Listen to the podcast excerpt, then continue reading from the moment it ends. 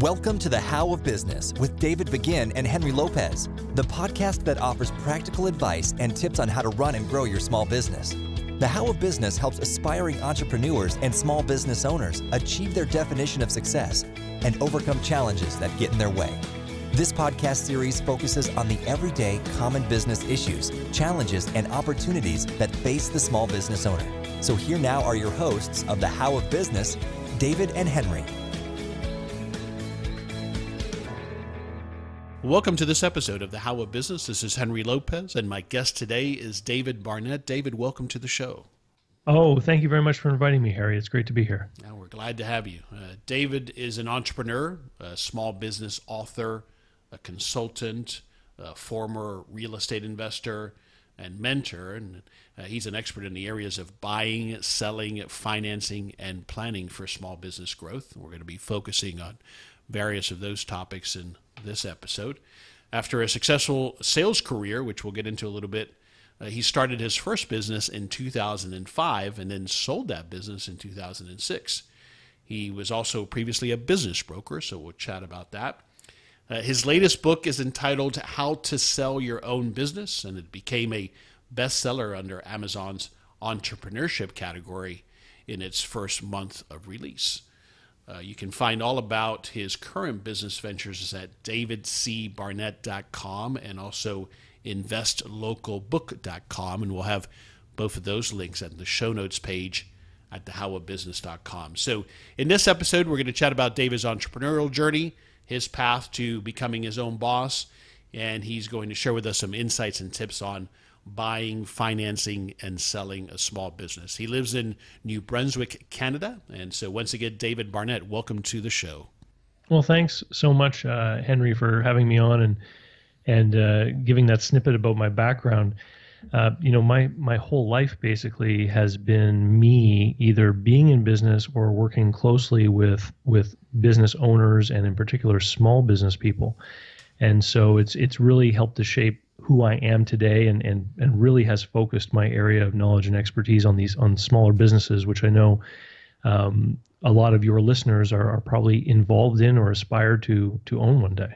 Yeah, that's right. And, and like you, like a lot of entrepreneurs, a very varied background. You've done a lot of different things as as opportunities have presented themselves. So I'm anxious to to chat about that. So let's let's start at the beginning where I typically start, which is your education. In your case, uh, business administration, management and operations, e-commerce management. Back when you were in university, what uh, what was your aspiration back then as to what you would do for a living? Well, believe it or not, my my aspiration was to always be in business for myself, and I was under the the the misguided notion that going to business school was going to teach you how to be a business person. um, and I, I hear your chuckle because what business school actually does is teach you how to be a middle manager in a Fortune 500 company. It's it's all about becoming a cog in a in a giant wheel. And I remember in my last year of university, we were doing case studies and and you know trying to pretend what we would do. You know, talking about something like a General Electric international expansion. And I remember thinking to myself, wow, I am never going to be the person that has to do this kind of work. so, do you think, in your observation, that that's changed? You know, uh, universities now have much more entrepreneurial programs. My daughter is a freshman now at Indiana University. Do you do you think it's changed that focus? If you are on a entrepreneurial track, that universities have a different focus now. Well, I think that they give um, more attention to it. I think that ultimately, though, um, the place that you're going to learn about small business and entrepreneurship is by doing rather than studying. I, I like to say to people that it took me a good 10 years after I graduated from university to unlearn a lot of the stuff that was in my head and and and really get an appreciation for how smaller businesses are actually run. Now, not to say that I wasted my time there because a lot of the the things I learned in my formal education uh, I'm able to apply to the world of small business and and it's there are things that small business people uh, are not generally attuned to. You know, uh, you've probably read E Myth by Michael Gerber, and you realize that a lot of small business owners are the the technician type. The auto mechanic is an auto mechanic decides to open his own shop, or the you know the contractor, carpenter decides to be open a, a contracting business, etc. So I'm able to bring a lot of things, particularly from finance, um, that is uh, you know everyday regular stuff for people on Wall Street uh, that rarely gets applied on Main Street, and often able to help people make decisions and see things that that they just didn't have the tools to see or understand before. Yeah, yeah, very well said. What's one or two things that stood out to you that you didn't get from that education that you had to learn the hard way by trial and error owning a business? Uh, in my own business or from what I see every day? Uh, e- either way, either way. Yeah, I, I, guess the the one thing that doesn't really ever get looked at very closely in in a formal business school education is cash management. And I learned very quickly in my own businesses and through helping others that cash management is one of the biggest things that entrepreneurs have to deal with. Uh, making sure that inflows and outflows of cash are, are matched because people end up offside. Uh, and I'll tell you, the moment that I knew that I needed to spend more time focusing on this was one day when I realized that I was going to have to take a cash advance on a personal credit card in order to pay my assistant in my office. Because there were payments coming in from clients which were late, and they were late because I wasn't on top of them. Um, but of course, she worked every day and she expected a paycheck every two weeks. Yeah, yeah. And if if I didn't meet the payroll on the day she expected, I couldn't expect her to be around much longer, could I? Right, right. Yeah, very interesting. You know, I, I find that the other thing that goes without being taught in school at any level is personal finance personal finance mm-hmm. management. And I think the two are so interrelated. I've observed that people who don't have their personal finances in order or don't even know how that of course then they don't have the skill especially in a small business where you wear all of the hats. You don't have a cfo or an accounting manager necessarily at least when you get started. And so you bring over that lack of knowledge of finance and that's i think where it magnifies itself is in cash flow management.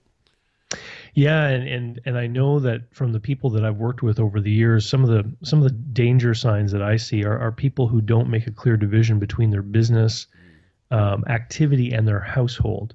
So just to give you an idea, today, um, you know, we're recording this on a Friday morning, and today is my payday, where I make a transfer from my business into my personal bank account, and that transfer into my personal bank account has to run my household, and I have to maintain my budget at home, just like any other person that has a job, and it's separate from, you know, all the things that are going on in my business. And I, have I've learned over the years that the people that are the most successful in accumulating and building wealth with a business are the people that can keep those two things separated. And then, secondly, people who manage to extract cash from their business. And this is this is one of the you know we talked about you know what we're going to talk about today and, and potential mistakes that people make one of the things that I see people do that is a mistake, Henry, is they they build this business and they keep plowing profits back into this business with this notion that they're building something mm. that is going to be sold one day. And the problem with that is that small business is risky. Um, I've seen restaurants go out of business because a city decided to spend three months replacing a sewer pipe you know, all of a sudden access was limited. There was dust, there was dirt, there was heavy equipment in front of the restaurant. The regular patrons didn't go, and a business that had been successful for a decade gone, right? No fault of the owners, not because of a staff problem, kitchen problem, something completely outside of their control has killed the business. And um, you know, there's a there's a actually a, a, famous central banker from the 1950s. You worked at the U.S. Federal Reserve. His name was John Exter, and he created something called Exter's Pyramid of Liquidity. And it, it talks about how people try to move money in a time of crisis. And he ranked the assets that are available to investors in order. And at the bottom, he put cash and treasury bills and, and gold and, and things like that. And up at the very top, so in the riskiest position, this is an upside down pyramid, are things like small business. And so when I teach my my I have a, a program, a seminar program called Business Buyer Advantage. When I teach that class, I say to people, this small business, the purpose of it is to provide for you, and you need to find ways to get money out of it to get into less risky asset classes, to preserve wealth for the day when something out of your control happens that kills your business. So the business owner that takes money out of his business to go and buy a you know a small apartment block and a piece of vacation property and you know invest in the stock market or mutual funds or what have you and they start to diversify that wealth they're the ones that have the more solid footing when things go south. Yeah very interesting uh, approach and obviously not foreign to me but the way you've articulated it is very very interesting and compelling and i think it's somewhat contrarian in that we do have this tendency or even teaching or learnings that we got to reinvest, we have to build a business, we got to grow, we got to keep putting that money back in. But in fact, what you're saying, I think, if I understood correctly, is you got to strike a better balance there of getting some of that, some of those rewards out of the business and diversify your investment in your portfolio. Did I get that right? Yeah, I, I, think that the reason these notions circulate is because of the people we spend our time talking to. So, mm-hmm. you know, your your banker is going to tell you to to accumulate profits in your business because what that does is it grows the equity section of the balance sheet, right. reduces your debt to equity ratio, right? And and the reason he thinks that's a good idea, Henry, is because having more equity in the business reduces the riskiness of his loans to you. Exactly. He's only worried about how how your ability to repay the loan and making right. sure that's there, you know, twofold, threefold. That's that's all that he's worried about. Well, exactly, and and it's funny because I was speaking with a, a business owner actually the other day, um, who's on the West Coast, and he was saying that he was preparing his business for sale by paying off all of his equipment and I and I challenged him on that. I said, so you're taking cash and you're paying off loans you don't have to pay off. You're paying things off early, and you believe that this is going to make it easier or or make your business more valuable. And and he did, and it was it was because he was bringing his homeowner mentality into his business, yeah. right? And and I said to him, you know, the hardest thing a buyer is going to have to do is find financing to buy your business. And I said, if all of your equipment was leased and a buyer could come in and simply assume those payments, half the financing challenge in buying your business would be dealt with. Yeah. I said you you could be taking all that cash out of your business and diversifying yourself personally. It wouldn't affect the value of your business. In fact, it would make people make it easier for people to buy. But people rarely get advice on how to set up and prepare their business for sale. People, in, in my experience, Henry, what happens is people work hard for a long time and then some personal event will happen. Uh, illness, divorce, you know, the need to relocate or, or something like that, and they'll decide to sell their business. And they and that will be the moment that they then go looking for advice and guidance on selling their business. And you know, for a lot of people, the lack of preparation will end up costing them money. Um, and so that's why you know I do the things that I do. You know, half the people that I work with, um, they're I'm fortunate that I'm able to get their attention before it's the moment they want to sell, mm-hmm. and I'm able to give them some advice on what they can do to get things ready to make it easier for that buyer to buy. Um, I always I always look at it like um, like inventory. You know, the cafe owner, they understand that they have to have tasty beverages and tasty food and a great recipe for for soup. Because if if people aren't happy with the product they're not going to come back. And very few business owners actually think about their own business like a product. But when you move from operating a business to selling a business the business itself becomes your inventory. And it requires a mind shift in how can i make this item as attractive as possible and then if you think of a guy, uh, someone like a car dealer, it's not only making the car desirable, but removing the barriers to ownership, right? So the car dealer not only has a great car on the lot to sell, but they've also got the financing packages and the warranty arrangements and all these things already set up. So when the buyer comes in and says, "I want the car, but I don't have the money," they, they can overcome that objection. Right, and then that's and that is the big issue, right? It's easy to get somebody to fall in love with the product, your business, the car, mm-hmm. in that example. It's uh, it's facilitating and removing the friction, which is the wherewithal, the financing. That's that's what you have to make sure is in line to make your business saleable. Yeah, yeah. All right, great insights, and we're going to dive in a little deeper on that. But I want to go back uh, to your journey after college. Okay. Then you had a successful career in sales, working for the Yellow Pages, right? Mm-hmm. And, and, and you know, Yellow Pages was awesome because I spent my days meeting with small business owners and managers. Right, right. And and my conversations always started with the with the same question, which is, when the phone rings, who would you like to have on the other end of the line? And so I got to see from their point of view what kind of person they were trying to attract. And, and I did that for years. I was in that for about seven years. And then I, I left when the business was going through some significant changes. It, it wasn't a fun place to work anymore. There was an ownership change and their, their philosophy changed. And, and I just knew it wasn't for me. So, so I actually went out and I looked at franchise opportunities because I, I believed at the time that a franchise – would be a more sure path to success.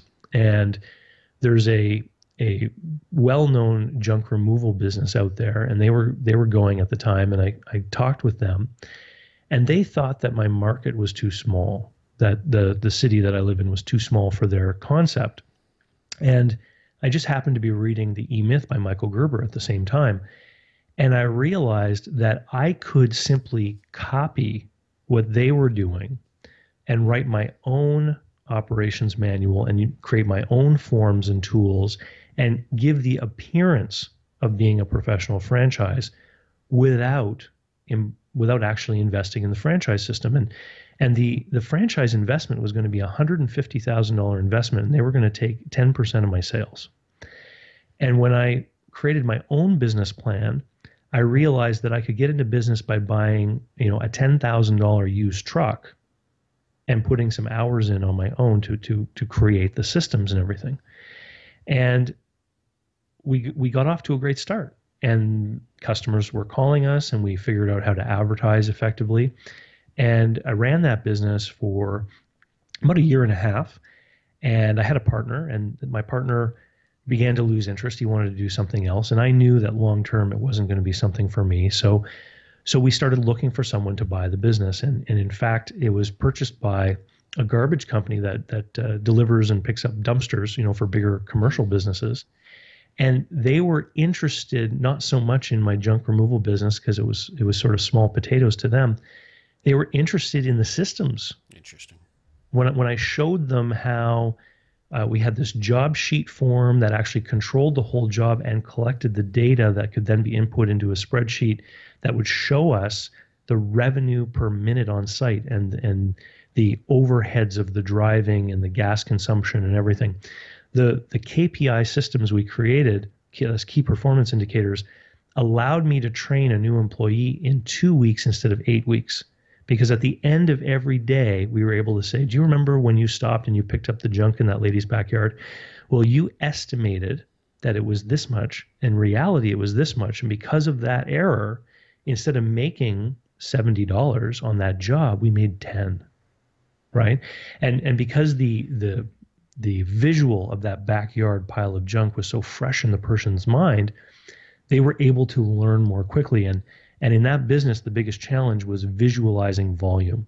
It's it's difficult for humans, for most of us, to see a bunch of stuff littered about a property and then estimate how many cubic yards it will be when it's all piled together and and that was the challenge we had with our drivers was getting them up that curve because the worst thing that could happen is if they thought it was less than a truckload. In fact it was over a truckload because now we're we're into another trip.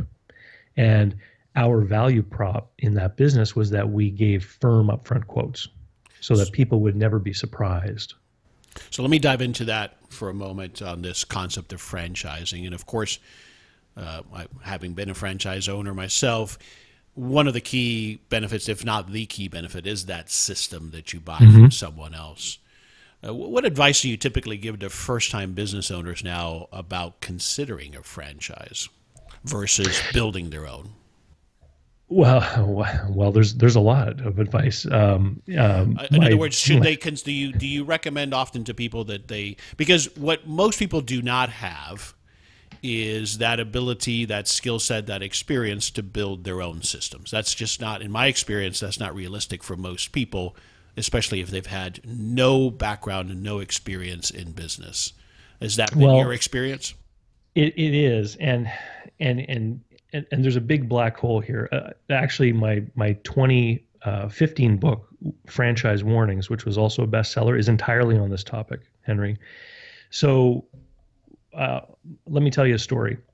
Um, mailboxes, etc. Do you remember them? Yes. Okay. So mailboxes, etc. appeared on the scene. And I happen to know a gentleman who who saw one of these stores and thought it was a great concept and secured a master territory right over several provinces in Canada. And he then went out and tried to find franchisees. And because he thought it was such a good business and he didn't have a lot of business experience, he went around to people that he knew were successful business people and tried to sell them franchises. And one by one, they looked at the opportunity and turned him down. Said, Thank you very much for thinking of me. I don't think this is right for me. And he began to become frustrated. And so he went back to the head office people and he said, I'm having a hard time selling these franchises. And they said, Well, well, who are you talking to? And when he started to explain who he was talking to, they said, Well, well, that's your problem.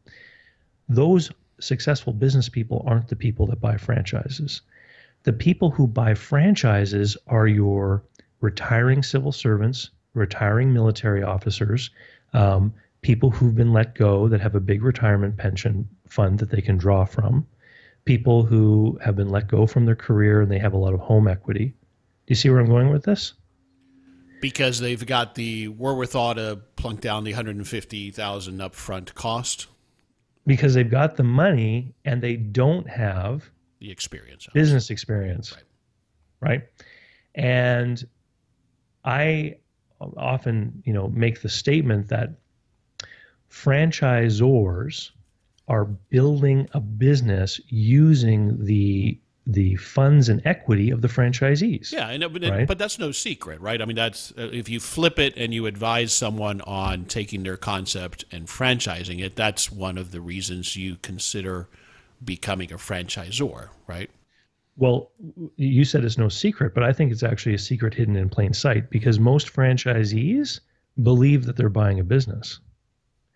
And what they don't understand is that they're actually renting somebody else's business. So, so let me give you an example. Um, most franchise agreements have uh, an expiry date. They're maybe the 10, 15, or 20 years long, or maybe only five.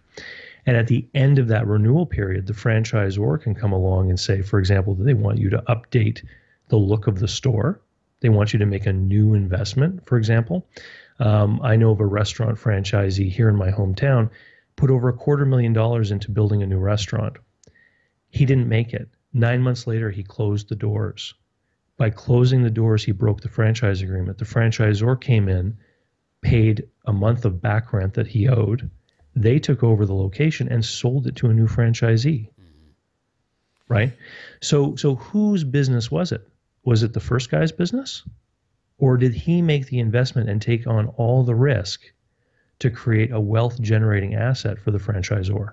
So it seems to me, David, that w- one of your big issues with the franchise model relates back to what we were chatting about earlier, which is putting all of this investment into a business that's now tied up and that someone else could end up leveraging, like in the example you just gave, mm. as opposed to more a bootstrapping approach, perhaps, or, or growing organically and making sure you take that money out of the business. Is that is that part of why you have uh, an issue with franchising? Well, uh, you know, I only have an issue with some franchises because I myself am a former franchisee. Right. So when I, you know, after I sold the the junk removal business, I became a broker of commercial debt, and I, I went to a company in California who had an intensive two day training session where I was taught how to put together loan packages and leasing packages and factoring facilities. And so I started to help small business people get money. Um, and that w- it w- went very well. And I did that for a couple of years until the financial crisis in 08, 09, when a lot of the companies that were sources of financing for me ended up going under. Yeah, because they were trying to, they would make loans and then bundle them into into paper and then sell that paper on Wall Street, for example. And when the when the crisis hit, the appetite for those assets disappeared, and so all of a sudden I had no sources of capital to to be able to give to people. But what I noticed is that a lot of people were coming to me looking for money to buy businesses that already existed. And I, I, I was pretty innovative in my in my brokerage business, in my finance brokerage business, because my biggest source of referral were actually bankers from Main Street. And what what I would say to these bankers, I would say, look, you have these people coming in to see you, and the reason they're coming to see you is because you have their home mortgage, their car loan, their investment accounts, etc. And now they want to buy a business or start a business. They're coming to you because you're their banker. If you tell them no, and they go across the street to the other bank, and that bank says yes, then that bank is going to take the home mortgage, the car loans, the investment accounts, the credit cards. It's all going to walk across the street. Right. So if you say no, why don't you then refer them to me? Because I'm going to represent a leasing company or some kind of factoring company, and they're not in the home mortgage and the car loan business. And it's a way for you to help your customer and keep that other business that the bank has today.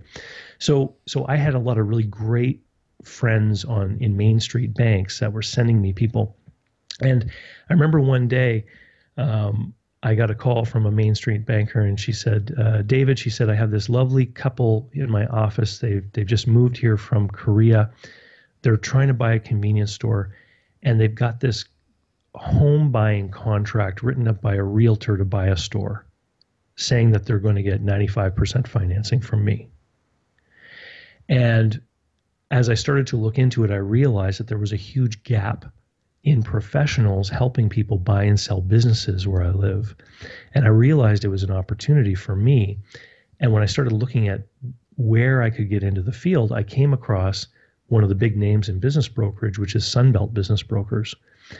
And what attracted me to them was the fact that they actually had the infrastructure to do the training, to teach me how to do it. And that eventually brought me into uh, getting my certification um, in in being a business broker. Now that franchise though, so so they delivered huge value to me. They helped me develop myself personally. A lot of what I do every day today, the knowledge in my head came to me because of that relationship from that franchise. And it was structured in such a way that I paid them to be a part of their family, but they also gave me something of great value. It was the education, but also the CRM, online management systems, the ability to to get advertising for the businesses that I had for sale for less money than I would pay if I did it myself. So so I look at that relationship and I go, wow, I paid them and I got tremendous value.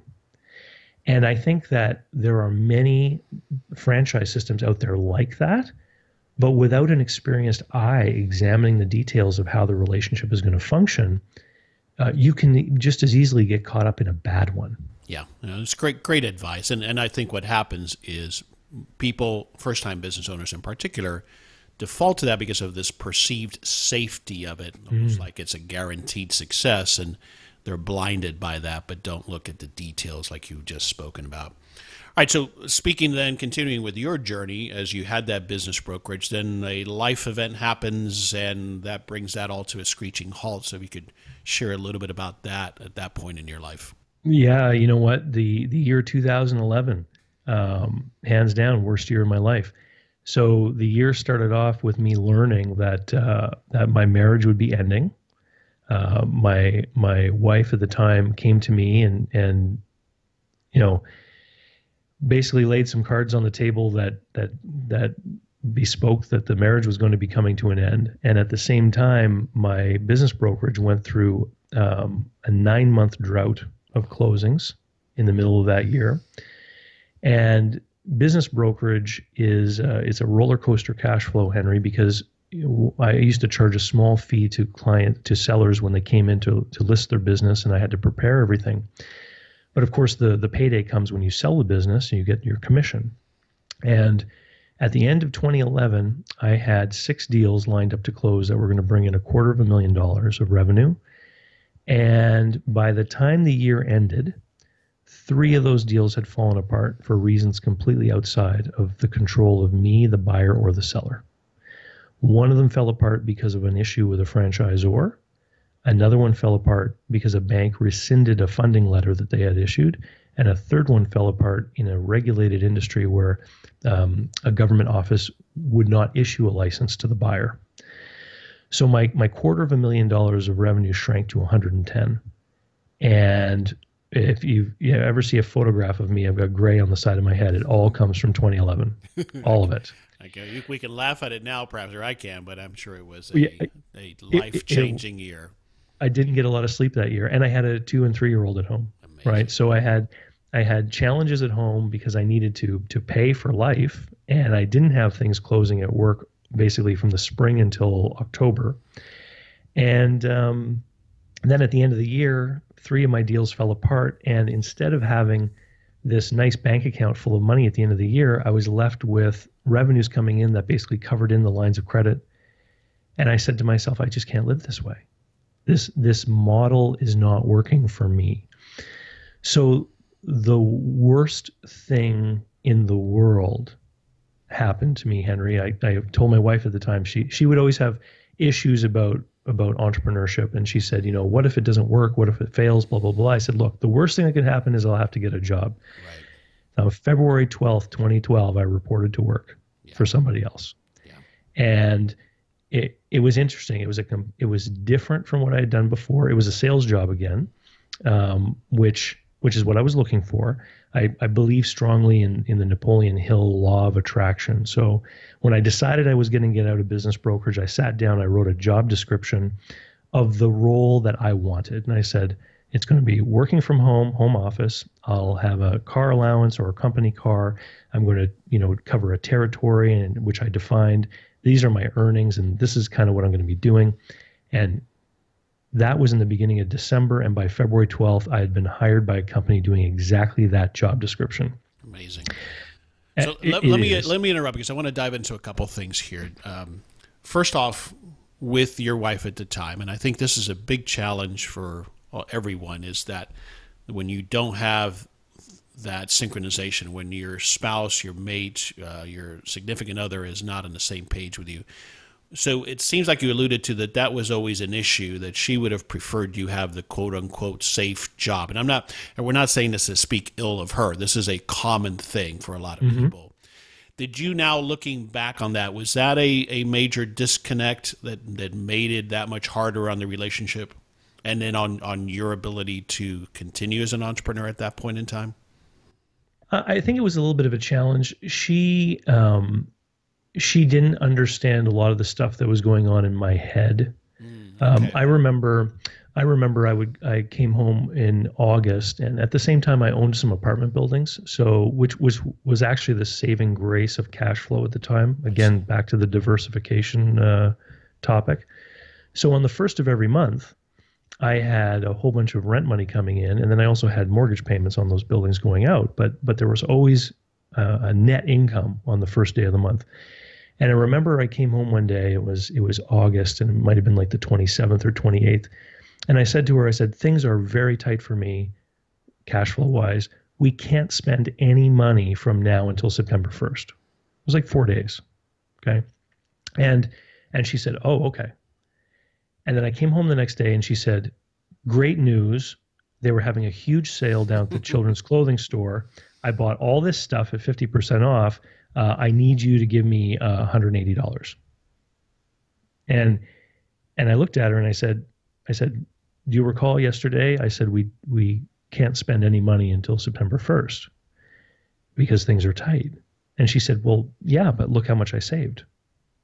See, we were talking two different languages. Yeah, yeah, and, that, and that's and that's the takeaway I want for our listeners. It's that that that doesn't make that person bad or good or you bad or good. It's just the the point is that we need to make sure we have these conversations up front before we become business owners and make sure there's at least some understanding even though it might not turn out that way but that you at least understand that this can be a big problem if you're not on the mm. same page on these things and a lot of it probably fell on you in communicating effectively so it takes both right but it but it certainly yeah. is such a drain and it makes it so much harder when you're not in sync and one person has a different mindset about building a business than the spouse does, and that makes it so much harder.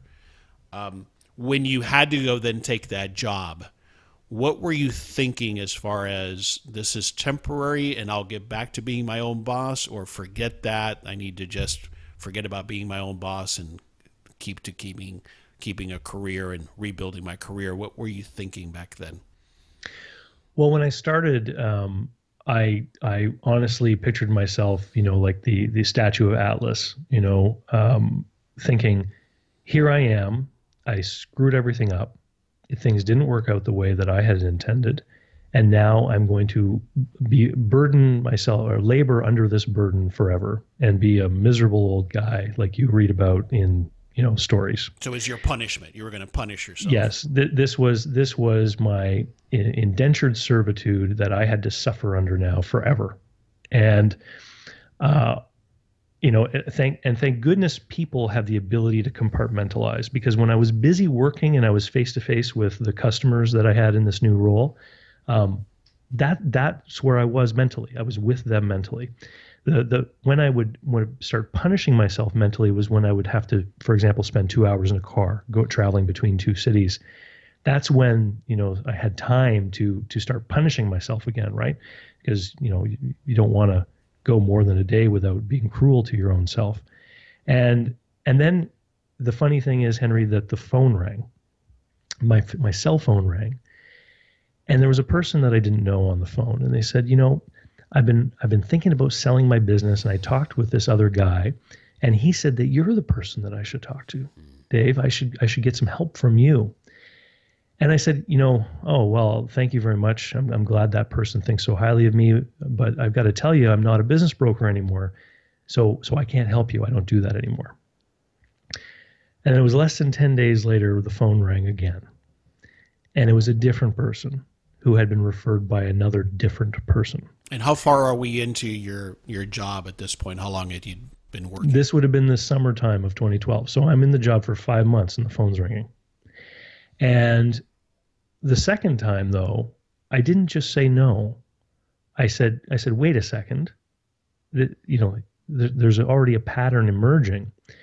And so the, to, to the second person, I said, well, I'm not a business broker anymore, and I have a full time career now uh, I can help you with this stuff, but I'm not a broker and I'd have to act as a consultant.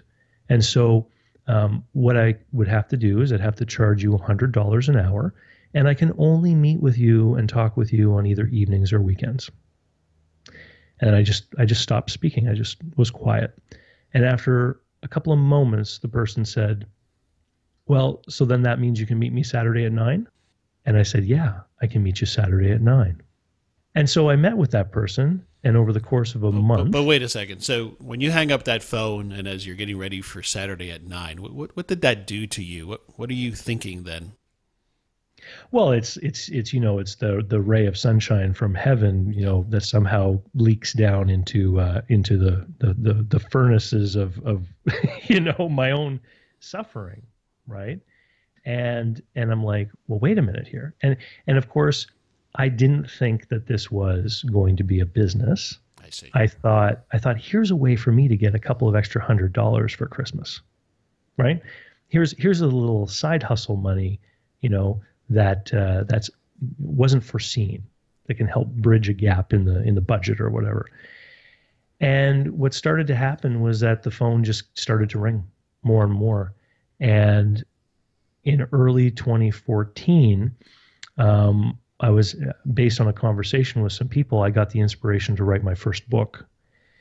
And the first book gave me a reason to start keeping a blog. And so the phone was ringing for people asking for my help um, because of reputation. It was people locally, people who were connected to other people that I'd worked with. But once I started to have the blog, then people started to come to me from away from further away. And I started to get inquiries and phone calls. And then in early 2015, uh, we had a meeting, and in uh, where I live, there was in this region there were two people doing the same job that I was doing, me and another fellow, and they were talking about restructuring the business. And so I'm now thinking, okay, here it is. They're going to let somebody go, and this other guy has two kids and a wife, and all he has is this job. And at that moment, Henry, I was sitting there, I was working a full time job, and in the 12 months leading up to that moment when we were told there was a restructuring, I had billed almost $50,000 in consulting revenue on the side. Wow. And I said, I've already got another job. I've already got something else I can do. So so I just I let my manager know. I said, you know what? If somebody's got to walk and there's a package or something, I'd be interested in looking at that. And then I was off on my own. So I I built this business today where I work with people literally from all around the world. Uh, I'm in Canada, but half of my business is international. I help people in the US, Australia, New Zealand, the UK. And people call me up whether they're buying or selling a business or they're having problems figuring out how to get their business running smartly to grow, the systematization stuff.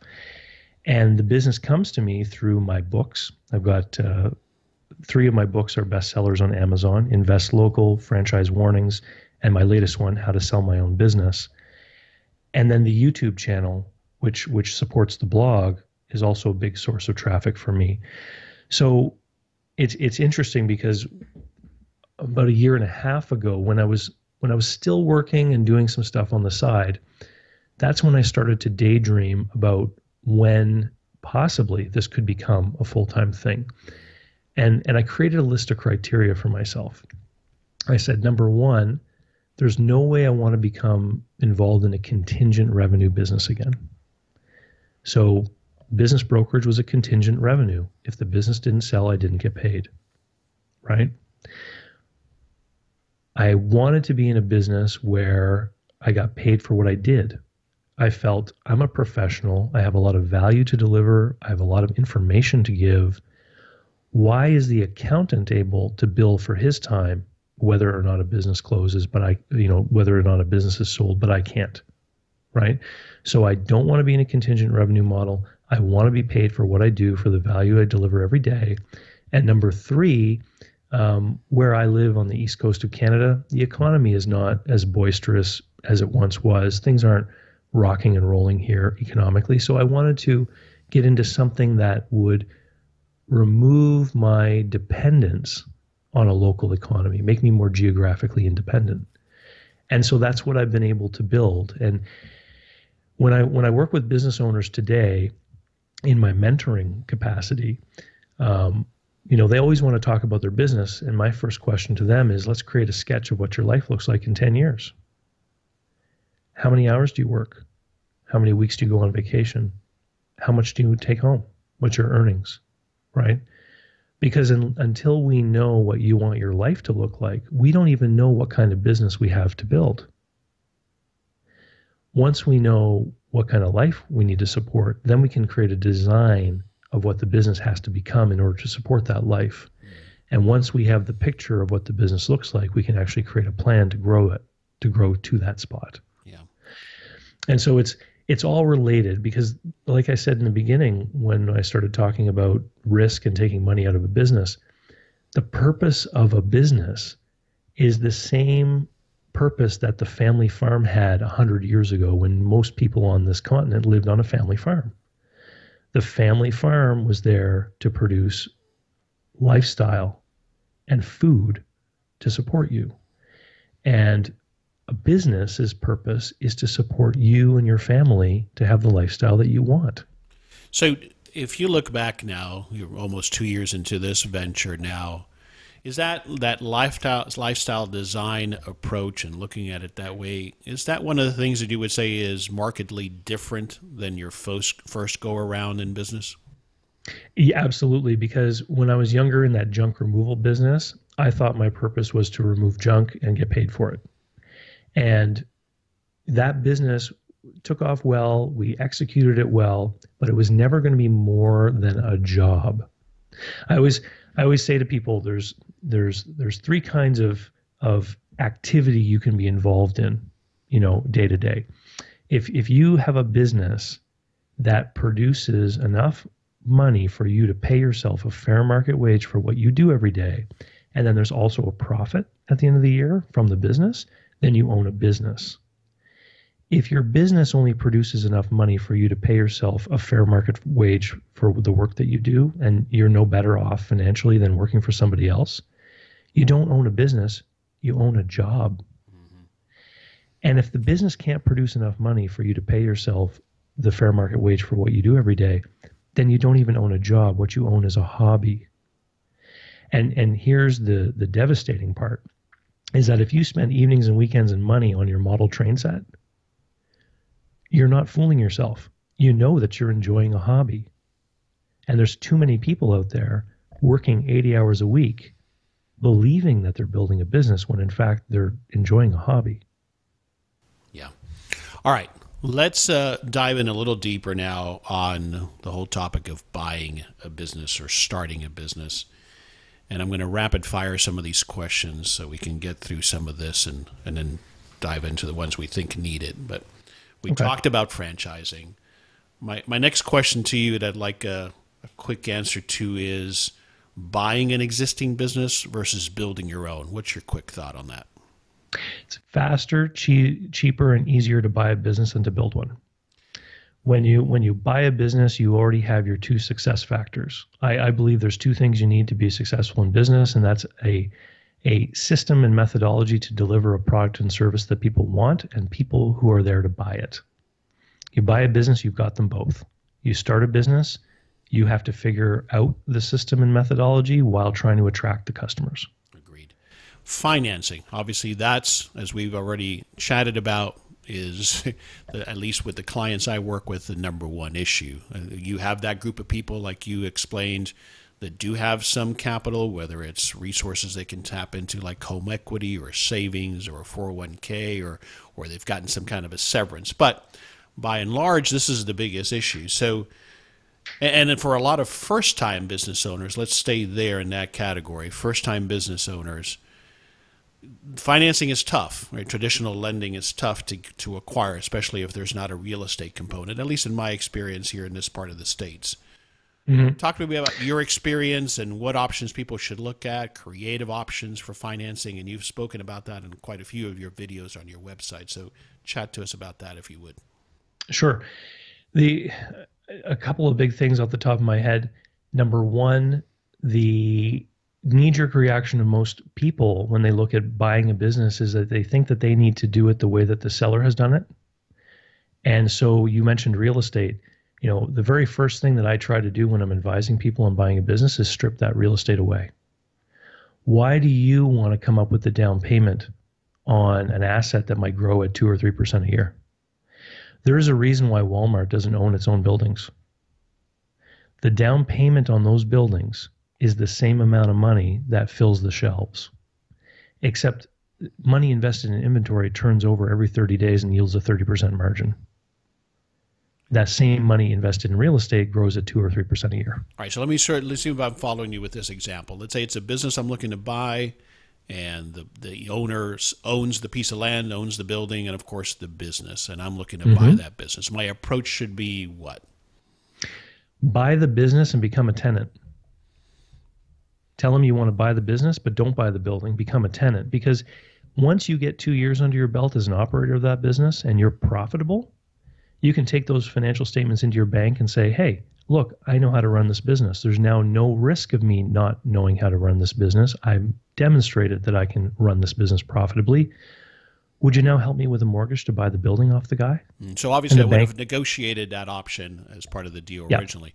But when I yeah. went to buy, in essence, then the goodwill of the business and rent mm-hmm. from that person, he becomes then the landlord is it at that point then it's going to be harder for me to get traditional financing but i think your point is i may not need that because now my outlay upfront investment is significantly less. Am i following you there?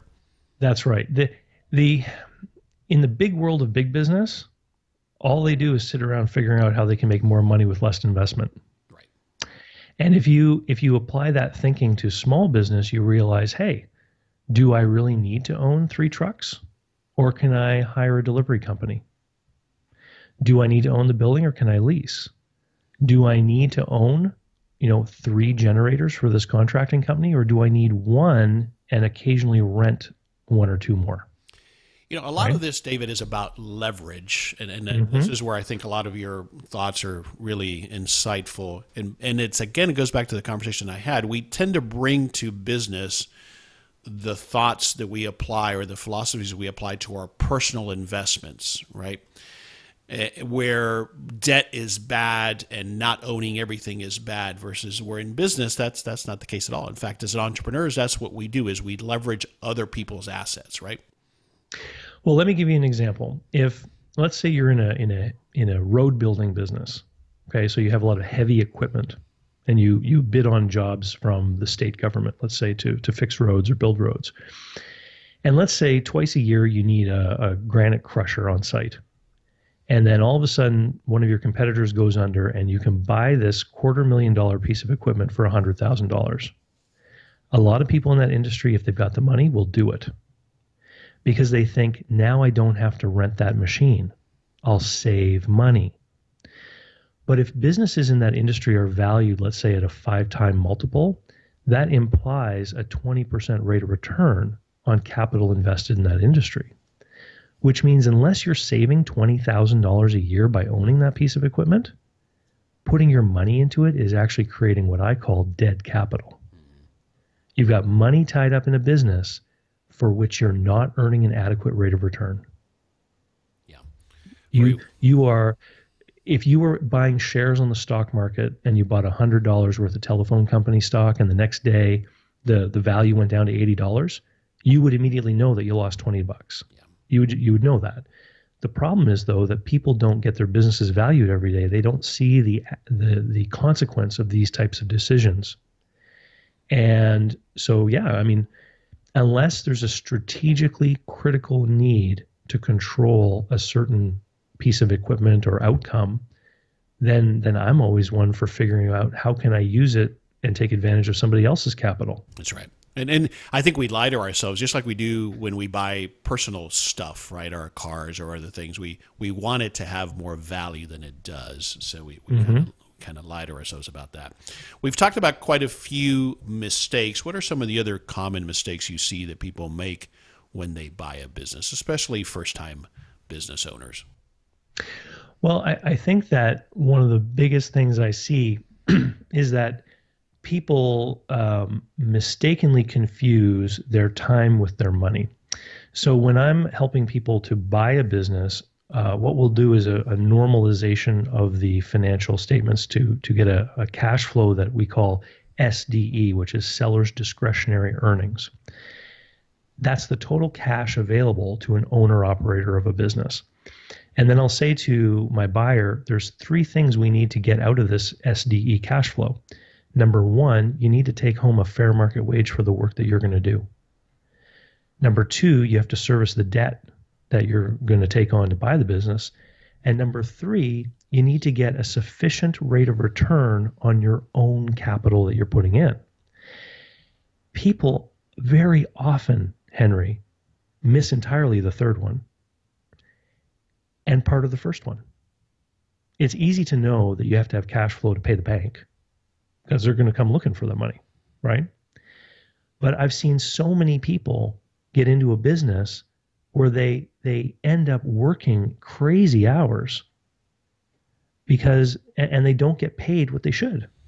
They'd be far better off if they had a job in the same field doing the same work for somebody else. And again, David, I think some of this is again tied to this point of this philosophy as well. I'm I'm appreciating this asset in this business. Mm-hmm and it's the absolutely wrong way to look at it. That's not where the value is. The value is in what you can get out of it, as you've already articulated. Yeah, and and from the opposite point of view, from the seller side, one of the biggest mistakes that sellers make when they go to sell a business is they they don't get a proper they don't get proper advice on what the business is actually worth they again they bring this homeowner mentality into it. They they think that it's worth whatever someone will pay. And in the market at any given time, there are two types of buyers. There are the reasonable educated buyers who are the people with money who are preparing themselves, who are educating themselves, they have good credit, they have equity available. And if they know that they're out looking, for example, for a machine shop, then they know in a broad range what a machine shop is likely worth as a percentage of sales and as a multiple of earnings. If you put your machine shop up for sale and you ask 50 or 70% more than what it's really worth, those reasonable buyers are going to take one look at you and realize, yeah, that guy's, you know, crazy. I can't deal with that guy. He, he's completely unrealistic in his expectations. But who you won't scare away are your lowball tire kickers who run around making offers to everyone. Yeah. And they'll waste the seller's time, sometimes a year of their time. And the reasonable guys are nowhere to be found.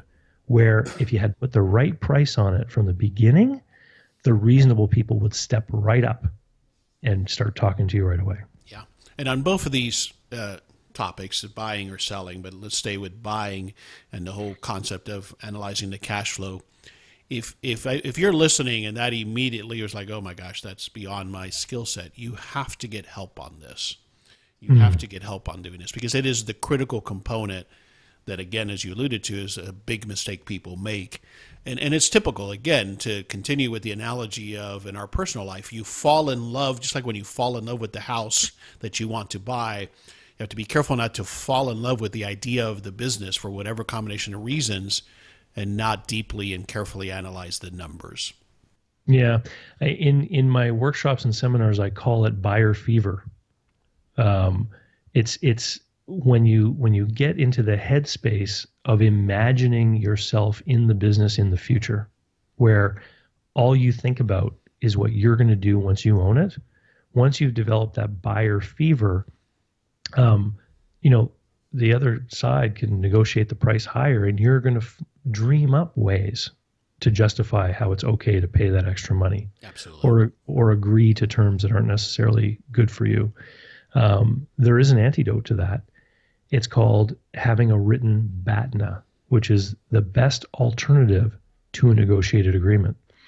Now, when I'm working with buyers, I always insist that they sit down and write out their BATNA before they enter a negotiation. Because that best alternative to a negotiated agreement is going to ground you. And you're you literally, when you have a deal in front of you, you have to say, which is the better deal for me? This deal that's in front of me or my best alternative? And a best alternative could be to do nothing? A best alternative can be to do nothing. A best alternative can be to carry on in a job you don't like for another three months, waiting for the next opportunity. The best alternative could be to pick up and move. It, you know, it's completely subjective to an individual. You know, and and here's why some people get into businesses and pay too much and get into a bad deal because their best alternative might be really bad. All right, right? so we're going to have to convince you to come back for a part two to dive into selling because we've spent so much time on this great topic and so much good stuff here. So I'm going to start to wrap up this episode and take a personal turn. And we've chatted about some of these things, but looking back now again, if you could summarize what you think have been some of the keys to your success in life and in business? I think one of the key successes, the things to my success is is coming to the realization that what I do and deliver for people is valuable and that I have a place in this world helping people in this way. Um, you know, in the beginning, it was hard for me um, being a consultant instead of a broker because when you're a broker, it's easy to say, I sold the business, I'm entitled to this commission. When you're a consultant, you're saying, look, all I've done is I've looked at things with you and talked with you and shared some ideas. But I guess the the the the confidence and realization really started to form when I realized that I was charging people a few hundred to a couple thousand dollars and helping people avoid mistakes that would have been worth tens or hundreds of thousands of dollars. And, you know, you can't buy insurance like that anywhere. You can't find an investment like that anywhere. Right. So that confidence that developed over time that you do have value to deliver, and it yeah. is, and it does have value for your clients. Uh, so what else stands out as you look back at your life? Um, you know, the the other thing that stands out is that you can't have regrets, because the lifestyle and success that I enjoy today is entirely built upon what at one point I considered a total failure, which was my career in business as a business broker. Mm, very well said. What do you love to do the most today? Um, there's two things at the top of the list. Number one is spending time with my kids. They're seven and uh, almost nine now, and uh, doing things like camping and being outdoors. I, I live in a beautiful part of the world, and people travel from all over to visit here. And when the weather is nice, I try to take advantage of what I've got right here on my doorstep. And of course, being your own boss gives you that flexibility. Well, and and you know what? That's that's the thing is so many people are running their own businesses and they're running themselves ragged. They're running themselves harder than any boss would ever dream of doing. And when I when I have my I run my life by a calendar, and the first thing I do is I block out my family commitments, the time when I'm with the children and I share custody now with my ex-wife. So I block out the time when I'm with the children so that when I'm with them, I'm just with them. I'm not trying to do other things at the same time. And then the next thing I block out in my calendar, Henry, is uh, my my workout routine. The time that I spend exercising and the time that I spend going for a walk in the forest, because that's what allows me to deliver value to my clients. Having the time to decompress and clear my thoughts and clear my head is what creates room for the great ideas that other people are paying me for. Yeah, love that. All right, we'll wrap it up with a few more questions. Obviously, besides your book again, which is how to sell your own business, is it's how to sell my own business. Oh, my own business. How to sell yeah. my own business. Got it. Thanks for the clarification there. No problem. Um, and of course, we've mentioned Michael Gerber's book, The E Myth, another one of my favorite books. Is there anything else that comes to mind book wise that you would recommend to our listeners? Yeah, one one of the the best reads I've had in a while was was one I picked up last year. It's called "You're a Badass" by Jen Sincero. and uh, what's great about the book is you can tell that Jen's probably invested a lot of her life reading hundreds of personal development books, and what she's put together is a distillation of some of the five or six things that you can implement right away to get the biggest bang with the least amount of effort in getting yourself on the track to self improvement. Fantastic. Great, great uh, recommendation. We'll have links to that, the other books, your book, all of that you can find at the show notes page for this episode at thehowofbusiness.com. David, last uh, parting piece of advice or thought for our listeners. Well, I guess the the, the you know we touched on this a little bit uh, a little bit before. Um, is not to be, I guess, what I tell people a lot is be prepared to act, but don't feel obligated. So when people are wanting to buy a business, for instance, I'll tell them, you know, go to the bank, tell them you want to build a swimming pool, get them to approve a, you know, line of credit on your house. Get all your ducks in, even if, even though you don't want to build a pool, you want to buy a business. Don't ever tell them that you want to buy a business get your your lines of credit and your financing and, and your assets in a condition where if the right opportunity arrives, you're ready to act without having to go around and talk to all those people. But then don't feel obligated. Wait for the deal that makes sense for you. Because if you get into a bad deal, there's only one of two outcomes. You're either going to lose money or time. So you're either going to realize you made a mistake and getting out of it is going to cost you money, or you're going to get into something and the only way to get out of it without losing money is to invest 10 years of your life working 60 hours a week. Right. Be prepared to act, but don't feel obligated. Love that. Yeah. Where would you like our listeners to go to find out more about you and your business? Uh, the best place to go is the blog site, davidcbarnett.com um, or investlocalbook.com. Both take you to the same place. It's my blog and every week I put up a new blog post. There's also an email list that people can subscribe to. Every Friday I send out an email with a new video, and um, and uh, you know people on the email list get that three or four days before the general public. Fantastic, and we'll have links to those sites on the show notes page as well at thehowofbusiness.com.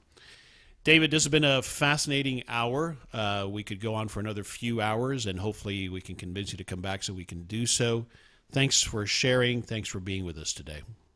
Oh, thank you for having me, and I would love to come back, Henry. Fantastic. Folks, this is Henry Lopez. You've been listening to another episode of The How of Business. If you're listening to us on iTunes or Stitcher, we would welcome and thank you for subscribing to our show. And we look forward to having you join us on the next episode of The How of Business. Thank you for listening to The How of Business with David Begin and Henry Lopez. We hope you found practical ideas to help you start, manage, and grow your business. If you enjoyed this podcast, leave a comment on iTunes and go by LevanteBusinessGroup.com and learn more about Levante's resources to help you with your small business. Until next time, thanks for listening and go live your dream.